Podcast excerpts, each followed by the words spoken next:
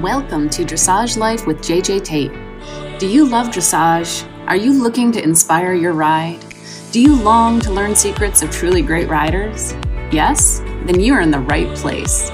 Join classically trained, internationally competitive dressage rider JJ Tate as she brings inspired conversations, in depth discussions, and a healthy dose of humor to the world of dressage. Join JJ and her new generation of classical riders in this adventure called Dressage Life. Today's episode was originally featured in JJ's online community, Team Tate TV, a private Facebook group of inspired and supportive dressage lovers just like you. If you're on Facebook, we welcome you to join the conversation there. And now, here's JJ. Hey guys! I hope you guys are ready for me because usually I'm always a couple of minutes late, uh, which is, you know, t- typical for me, uh, which is probably bad as a dressage rider. But, um, you know, everything just runs into the next thing. And uh, before you know it, it's late. So, anyway, today I'm on time. Um, couple of quick announcements. We are still working on the Tack Room Chats in the uh, academy. And, um, I think it should be up and running pretty soon. We had a little problem with Zoom. It just got recorded in a little bit different way, but we are sorting it out. And Catherine and Cerise are, I mean, amazing computer technicians. So um, it should be ready to go any minute now. And next Monday is our second Tack Room Chat. And I got to double check who is to host with Ashley, but um, we're to talk about the proper warm up um, honoring your horse, which is the warm up with Fiji, and Darby's um, bonus with the walk. So, um, if you're in the academy and you want to review those videos, that's what we're going to all talk about next week on Monday. And we got a couple exciting things happening. Um, we are making quick headway up to 4,000 people into Team Tate TV. I just want to remind everybody that we're going to give again um, one year free access into the academy in a working student position for anyone who. Um, invites the 4000th member and so the inviter and the 4000th member gets free access into the academy for a whole year. So we like to share it with everybody and we're really excited about it and just think it's really fun for everybody to be involved. So um, that's that.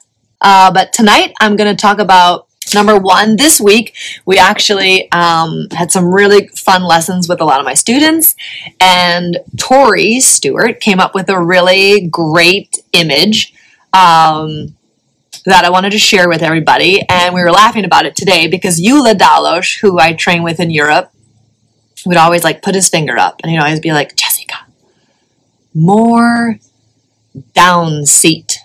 And I would be like, I don't know what that is. I don't know. I don't even know what that means. Like, I know I should like sit down more and like be weighted into the saddle, but like, should I push down or should I you know like how like how do i create that down seat?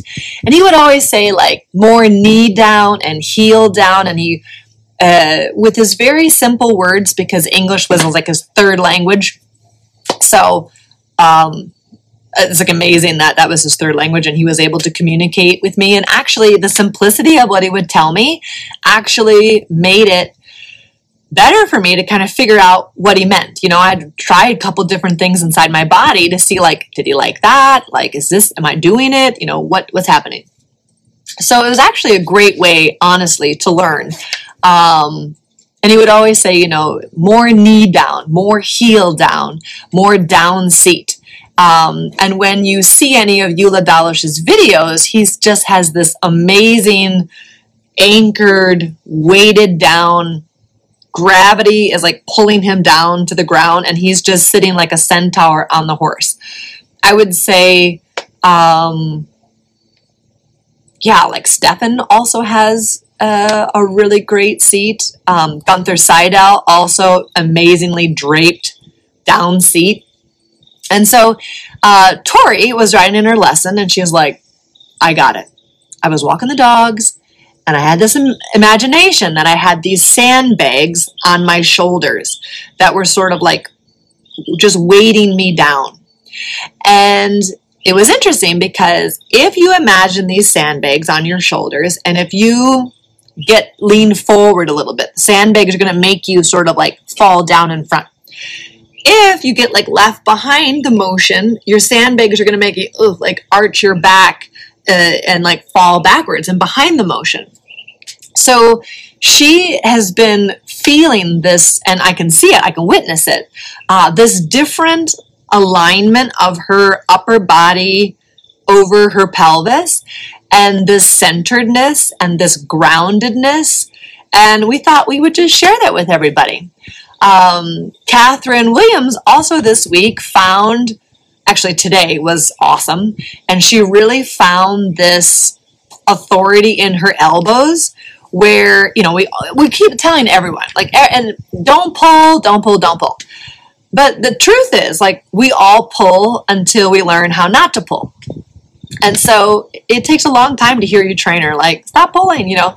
But then of course you're just like oh you know you just kind of keep pulling because it's hard to figure out what are the other parts of your body that need to kick in that aren't aren't your hands and so much of that is this ability to be a little bit grounded under your sandbags, as well as allow that to go down into your elbows. Because then when you truly like sit down, uh, your wrists can actually still stay very supple and you don't like grab a hold of the contact and like hold on to the horse because your authority has gone like down into your seat um, from your sandbags down into your elbows. And oh, Kelly, Tori stole my sandbag idea. well, we always, Kelly, we always talk about sandbags. Like sometimes we talk about sandbags being tied around your ankle, you know, and then it like pulls your heel down. Um, sometimes we talk about like, sometimes I even say to my students, like, imagine you're carrying a water bucket or your or a heavy purse. Like I have a heavy purse because I carry my life around in my purse. And so you want to feel like ah, I don't want to grab it with my hand. I want to like put my elbow under it and like carry my purse with my elbow. That weights down your body. And the horse feels that intention. It's it's awesome. But Tori had this idea like balancing these sandbags and that they're like on top of her shoulder and that they would just like ground her down. And she has a little bit, she's not super spicy, but she's got a little red pony who's got a lot of energy. And so she needs a little bit this grounding, this centering, this weightedness. You know, the horse needs to learn to wait. So she needs to wait, and Tori also needs to be weighted. So it's kind of fun play on words. Um, but this idea that like the more you can sit down and the less you can pull on their face. I mean, horses are claustrophobic.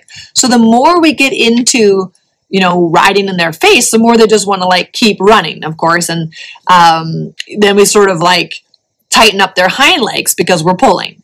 So then I was like, well, how the heck do I slow this horse down? And you want to think about being really anchored down, down seat, sandbags, wherever you want to put them, and find that power down through your elbow. Uh, Catherine had some awesome halt transitions. The horse was completely square behind. I mean, he was square in front too, but it's always like hard that he's like, mm, one hind leg's a little bit out. Um, but she was just like half halt, half halt, boom. And she just like sat down. Shoulders went down, elbows went down, seat bones went down, and the horse like freaking stopped. It was awesome. So that was really fun. And then we all laughed because I told the ladies, I'm like, well, I did not make this stuff up. I did not make this up.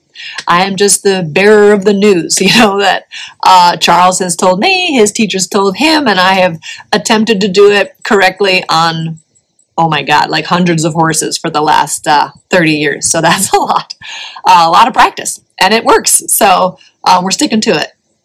And if you join the academy, you can get all kinds of lessons. I just took uh, five more videos yesterday. Um, yeah, we worked on, I showed a little bit groundwork, which I'm going to talk about next because I wanted to talk a little bit about cross training and like what we all do with our horses and what do we find beneficial um, And in this new video, I use my six year old because you guys all wanted to watch the process. so I've got Denali in there. He's not my six year old, he's owned by Keki uh, and Dean, who also own Darby. Um, but he's like in the beginning of his career. He's this beautiful, totally sexy black horse. He's just like mm, so beautiful looking. Um, bred by our dear friends Ingo and Susan Papa, and he's just beautiful. Um, but he's tight and he just gets tight in his back and then kind of like tighten his neck. And because he's early on in his career, he doesn't equally load both hind legs, and so he's not equally connected to both sides of the reins.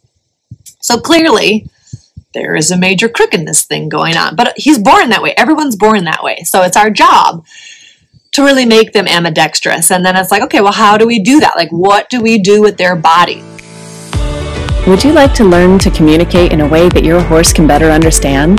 Check out Team Tate Academy, JJ's online classical dressage academy. As a member, you'll gain clarity through the USDF accredited lesson library, monthly Zoom meetings, and twice monthly live study groups called the Tack Room Chats. Join the community and benefit from connecting with a fun, passionate, and like minded group of dressage lovers just like you. Be supported and empowered to make the progress you and your horse deserve, regardless of age, level, or background. Be inspired. JJ's commitment to your success shines through in every lesson and lecture.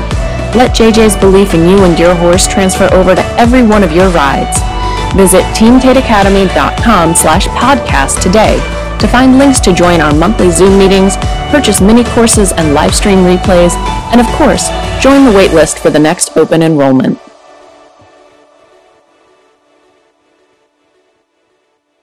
You know, and I know um, a lot of you guys want me to do some videos of lunging. I think that's a great idea. Um, I do have a big announcement that I rode Freddie, the four year old, with no lunging today. And there's a hurricane coming, and he was awesome. so that was fun. Uh, that was a big day, big day today. Um, but it's funny because I just started to incorporate, I think part of coronavirus sort of helped me, kind of spurred me on to do a bit more of this. Um, and Claudio helps me a lot in Florida with my horses learning Piaffe. Um, and there is, you know, there was a there was a bridge. I needed the gap of like what my horses know under saddle, and then what Claudio comes and does with them on the ground. And I just I just didn't do it. I don't know why I didn't do it. I guess I felt like I didn't have time and I wasn't good at it and I, I don't know. I didn't know really what I was looking for. Um, and I've done a lot of the TRT. Tristan Tucker is amazing. Um, he's helped me a lot think through a lot of interesting questions about some horses. Um, but like I didn't then like connect that into how like I know how to do the leg lifts, but I didn't really use the groundwork to like get the horse to understand how to bring the hind leg under raise the back and soften the neck and like step the hind legs into my reins. So I just started doing it with everyone. Um, Claudio really helped me change the Piaffe on Gideon and Montana, but they were like Prix horses, right? So they know start clucking at them and they they're going to do it. Um, Apollo had no idea at all what to do. Um, Denali didn't really go on the bit. Um, Freddie was a little bit sensitive uh, to the whip. Uh, Bettina was running and like you know tight into the contact. Um, who else is there? Darby's also fast and strong into the bit. Um, I think I think that was all the horses I did. Uh, I oh Isaac. Oh my God, Isaac. Isaac is like, mm-hmm, do not touch me with that whip, and I'm going to squeal at you. so he needs sort of some taming going on there. But so they're all totally different. And I thought to myself, well, if I want to have Claudio come over and train these horses to Piaffe, like there is some homework I need to be doing that's going to create this bridge that is going to be much easier for them to do it. Uh, and then they all kind of started piaffing. So then I was like, okay, well, I need Claudio to come up here and, and help me uh, make sure I'm doing it okay. you know, because it's easy to always make sure someone else is the expert, uh, someone else does it better. but we never get better at doing something unless we're out there doing it. So I just started fiddling around with it. Um, and lo and behold, everybody got pretty good. I showed Allie what I was doing and she was really happy with it. And then we added in actually some groundwork with Denali of reining him back quite a bit, uh, even in little like figure eight circles, um, to just have him coordinate his pelvis and figure out where he needs to unlock to do that. So groundwork has been a really interesting incorporation into new part of my program. Um, and we just did a video on it, so it should be coming out soon into the academy of you know like how going on the bit really starts on the ground. Uh, getting the horse between your leg and the hand starts on the ground. Um, a lot of my horses now uh, don't need to be lunged. They're older, they're trained. Some are just very naughty on the lunge line, to be honest. Uh, Gideon would be a perfect example of he's a cheeky pony, and that would just be a fun excuse to zip around like a ding dong. So his legs, I'm not going to do that. But like spending 10, 5, 10 minutes on the ground, game changer. Um, so look for that to come out. I might even share it here too. Um, it's just been a lot of great people. Kind of, it all came together in the right moment, and then I was forced to stay at home, so I just started doing it. Uh, it's been a really huge help. Um, lunging, yes, lunging is a big thing too. Um, and again, we just had um, one of my students was lunging a young horse, and he was sort of like dogging it and not really stepping to the bridle. And I'm like, you need to like get his hind legs going and uh, connect him to the bit. And he needs to, even though you're lunging and you're not on him, he still needs to be between the leg, which is your whip in this case, and your hand, which is the lunge line and the side reins. And it was really interesting to see how much better he behaved under saddle um, just even being lunged with a little bit more concentration on him being on your aids. Because it isn't like, oh, just like let him go run around and buck it out, you know. Um, it still needs to be a concentrated thing. Uh, I hand walk my horses quite a bit before I lunge them. Um, same idea that I don't want them to go like trotting and cantering too quickly um, before they're warmed up. I'm like a freak about they need to walk, they need to be warmed up. Um, sometimes, depending on the horse, I let them lunge. I just tie the reins up. Uh, sometimes I let them lunge just free a minute so they can stretch out. Um, I have another horse. We tie the reins to the girth, like in Germany. Um, you know, it's um, yeah, it's all dependent on each horse, but uh, yeah, I love the groundwork. That has just changed my life. I don't think I'm awesome at it yet, but I'm not going to get awesome if I don't do it. So I'm doing a lot of practicing. Uh, I hope to share it soon in the academy. Um, everyone's talking about long lining. Jennifer Hoffman, who's a longtime student of both mine and Richard's, um, and Kelly, no, I'm not doing the lunge lessons on Gideon because I'm gonna fall off. you buck me off. Um, but long lining is a wonderful thing too. Um, my husband happens to be totally awesome at it, so that's fun. Um, and it's not also for every horse either. Like we don't have the whole entire barn get long lined. Um, we like to work with my horses. I can get through a lot of things riding, um, but with my younger horses, it is nice to have Richard sort of um, see if we can just get them a little bit straighter, a little bit more in self carriage.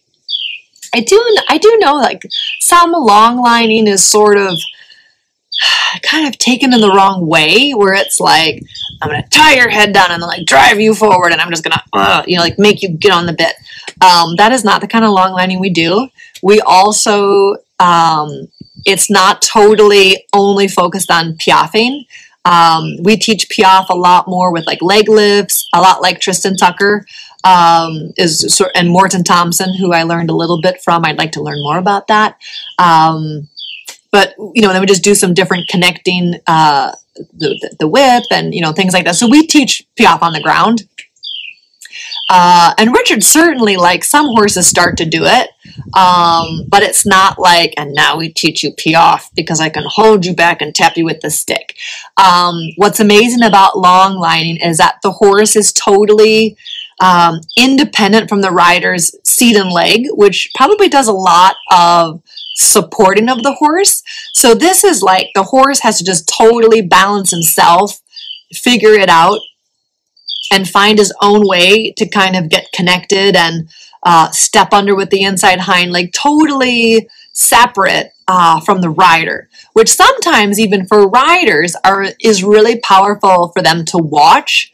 That oh look, that's what he does. That's what I'm feeling under saddle, and now I understand that because I can see that. You know, a lot, we're all different learners as far as kinesthetic, auditory, or visual. And sometimes things get totally clear when you're like out of the saddle and you're watching it in a neutral way kind of play itself out. So um, that's really great too. I've got my, uh, I, I'm really working on Apollo's trot. So I, I came up with the concept that I am a very, in my rhythm, I'm a very rhythmical person. I danced a lot.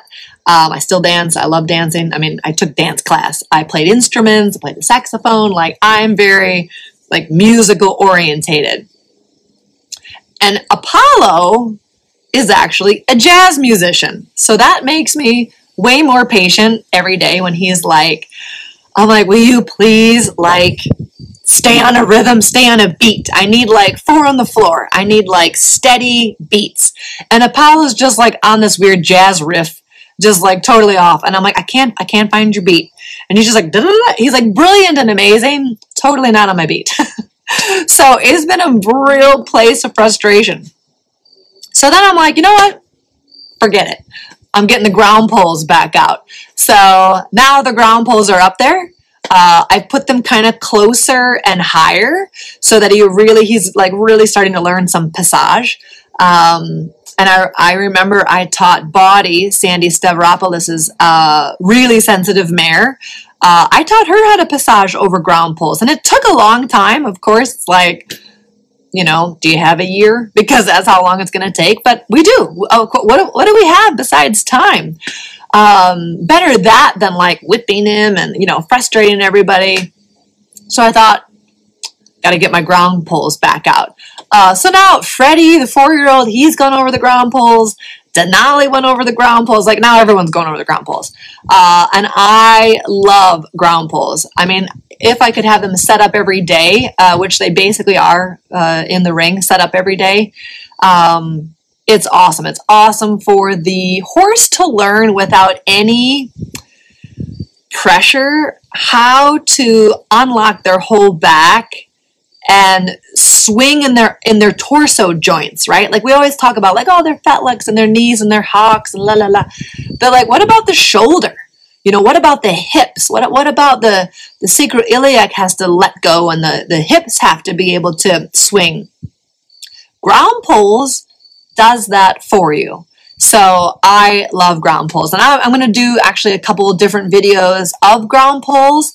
Um, I don't do a lot of cantering over the ground poles, but I do a lot of like um, trotting over them, canter, back to trot over the ground poles. I never do more than three. Um, I don't know if my horses have just been very klutzy or what, but uh, if I get up to like five, I feel like they just start sometimes like rolling over them and it's just, you know, I want to also connect aids to that moment they're going over the ground pole so that then I can like recreate it on the other side of the circle. So let's say like passage, for instance. I'm uh, put the ground poles a little closer and higher. So, and I always like alternate. So like one side is high and then the next side is high and then the next side is high. So they, um, have to find the middle, obviously, but then they have to really slow down and um, pick up their legs a little bit higher. So that unlocks the back. It's amazing.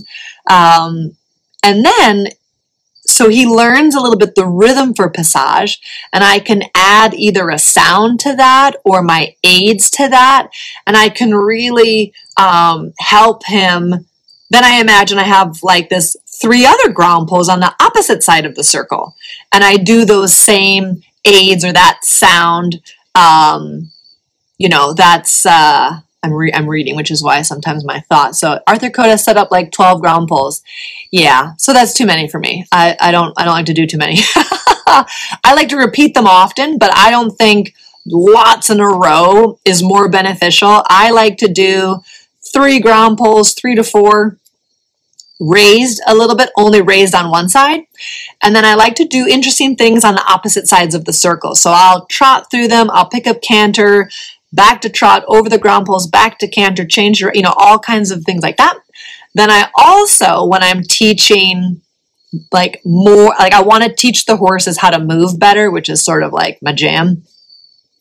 I then will put them closer and higher together again, and then I will do shoulder in or shoulder out, haunches in or haunches out on the opposite three quarters of the circle. I'll straighten them out, trot them over the poles, collect them again. So the horse really has to like get, um, let me into his body and let me really um, move move his molecules around is what I really because at the end of the day, every every horse has an international trot in there. Uh, it's about them finding their uh, ability to let go and their ability to balance and their ability to trust themselves to kind of move more than what they um, really want to do, you know, by nature. So um, I love ground poles for that. I also love green grass. I think getting the horses out on uneven ground is incredibly important. Um, trot hills, walk hills, uh, canter on a big field. I think that's awesome. Uh, I have a great story about Fiji, who um, was just wonderful. He's so great, um, but not the most like like wow international horse, you know. Um, so we taught him as flying, like he kind of knew a flying change, but they're kind of flat and kind of boring. So when I was up in Chesapeake City, we had this wonderful field in the back that when the grass would get high, he'd have to really like pick up his feet and, you know, be sort of uh, up and out of the ground. And uh, I made him learn his change. I made him do more changes out there because all of a sudden he would really like jump over his back and have a little fun and and have that expression. And so Fiji, you know, really found his his expression, you know, doing flying changes out in the field. Um, Summer would have killed me out there and then probably killed herself running loose after she lawn darted me somewhere. She hates big wide spaces. She loves her arena. She loves the outdoors. She doesn't need to be inside all the time. But big giant spaces is not the Red Queen's jam. No. Uh, we survived Devon, so I'm proud of that. Uh, but you know, if I just didn't need to make her a trail horse or a big open field horse, if she didn't find fun in that. Um, so yeah, so she didn't do that. She did a lot of ground poles. Um, and a lot of uh, different work in the ring. Um, and she could she could like walk around and stuff, but she'd get real crazy cantering in a big open space. So that we didn't do that with her. Um, Callie wanted to know if I do my ground poles on a curved line, uh, and I would say I have short poles, so they're on a tiny bit of a curve.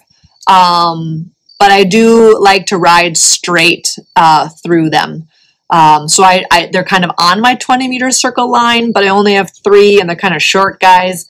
Um, so there's not a huge curve, but um, I do I do like curved uh, ground poles, and I I find that's also really helpful. So I don't I don't think um, yeah Kelly's my ground pole queen. Uh, I think curved or straight. Um, I, at the end of the day, if you can make sure you do as many to the left and as many to the right on your curved ground poles, then that might be interesting. But of course, no horse is totally straight, so you're probably gonna have to do like 60% more in one direction than the other direction. So I just I just do my work and then I ride over the ground poles straight. Uh, that's just for me because at the end of the day, we all want the horse to uh, be straight. So I want to create that that both legs evenly come up because I can't really remember that I went over, did I go over eight times to the right or like seven times to the left? And so I just, I ride pretty straight over my ground poles. Um, Mary Pat loves slopes for conditioning. Yes. Um, we have a wonderful farm here. Uh, we're lucky. I mean, the hurricane's coming, so I hope everybody um, south of us is okay because that was a little scary. Very slow moving and lots of rain. Um, so, but we got really lucky this summer. It didn't it didn't get too hard. The ground was not too hard, and the gra- it rained a lot, so the grass is green. I know Richard's sick of mowing, but thank you, honey. it looks pretty. Um, so we were able to ride out uh, the whole the whole summer. A lot of times it gets really hard and then a little slick. Uh, so that's when we don't we don't ride out then. But um, we've got like a couple of different areas that's like steeper hill, less just a gentle slope. Um, so I love that as well. And um, yeah, what else? I think that's about it. Uh, we like to just keep a nice variety for the horses. Um, and again, like if they don't find fun in hacking, then we don't force them to do it if they don't love that to do that.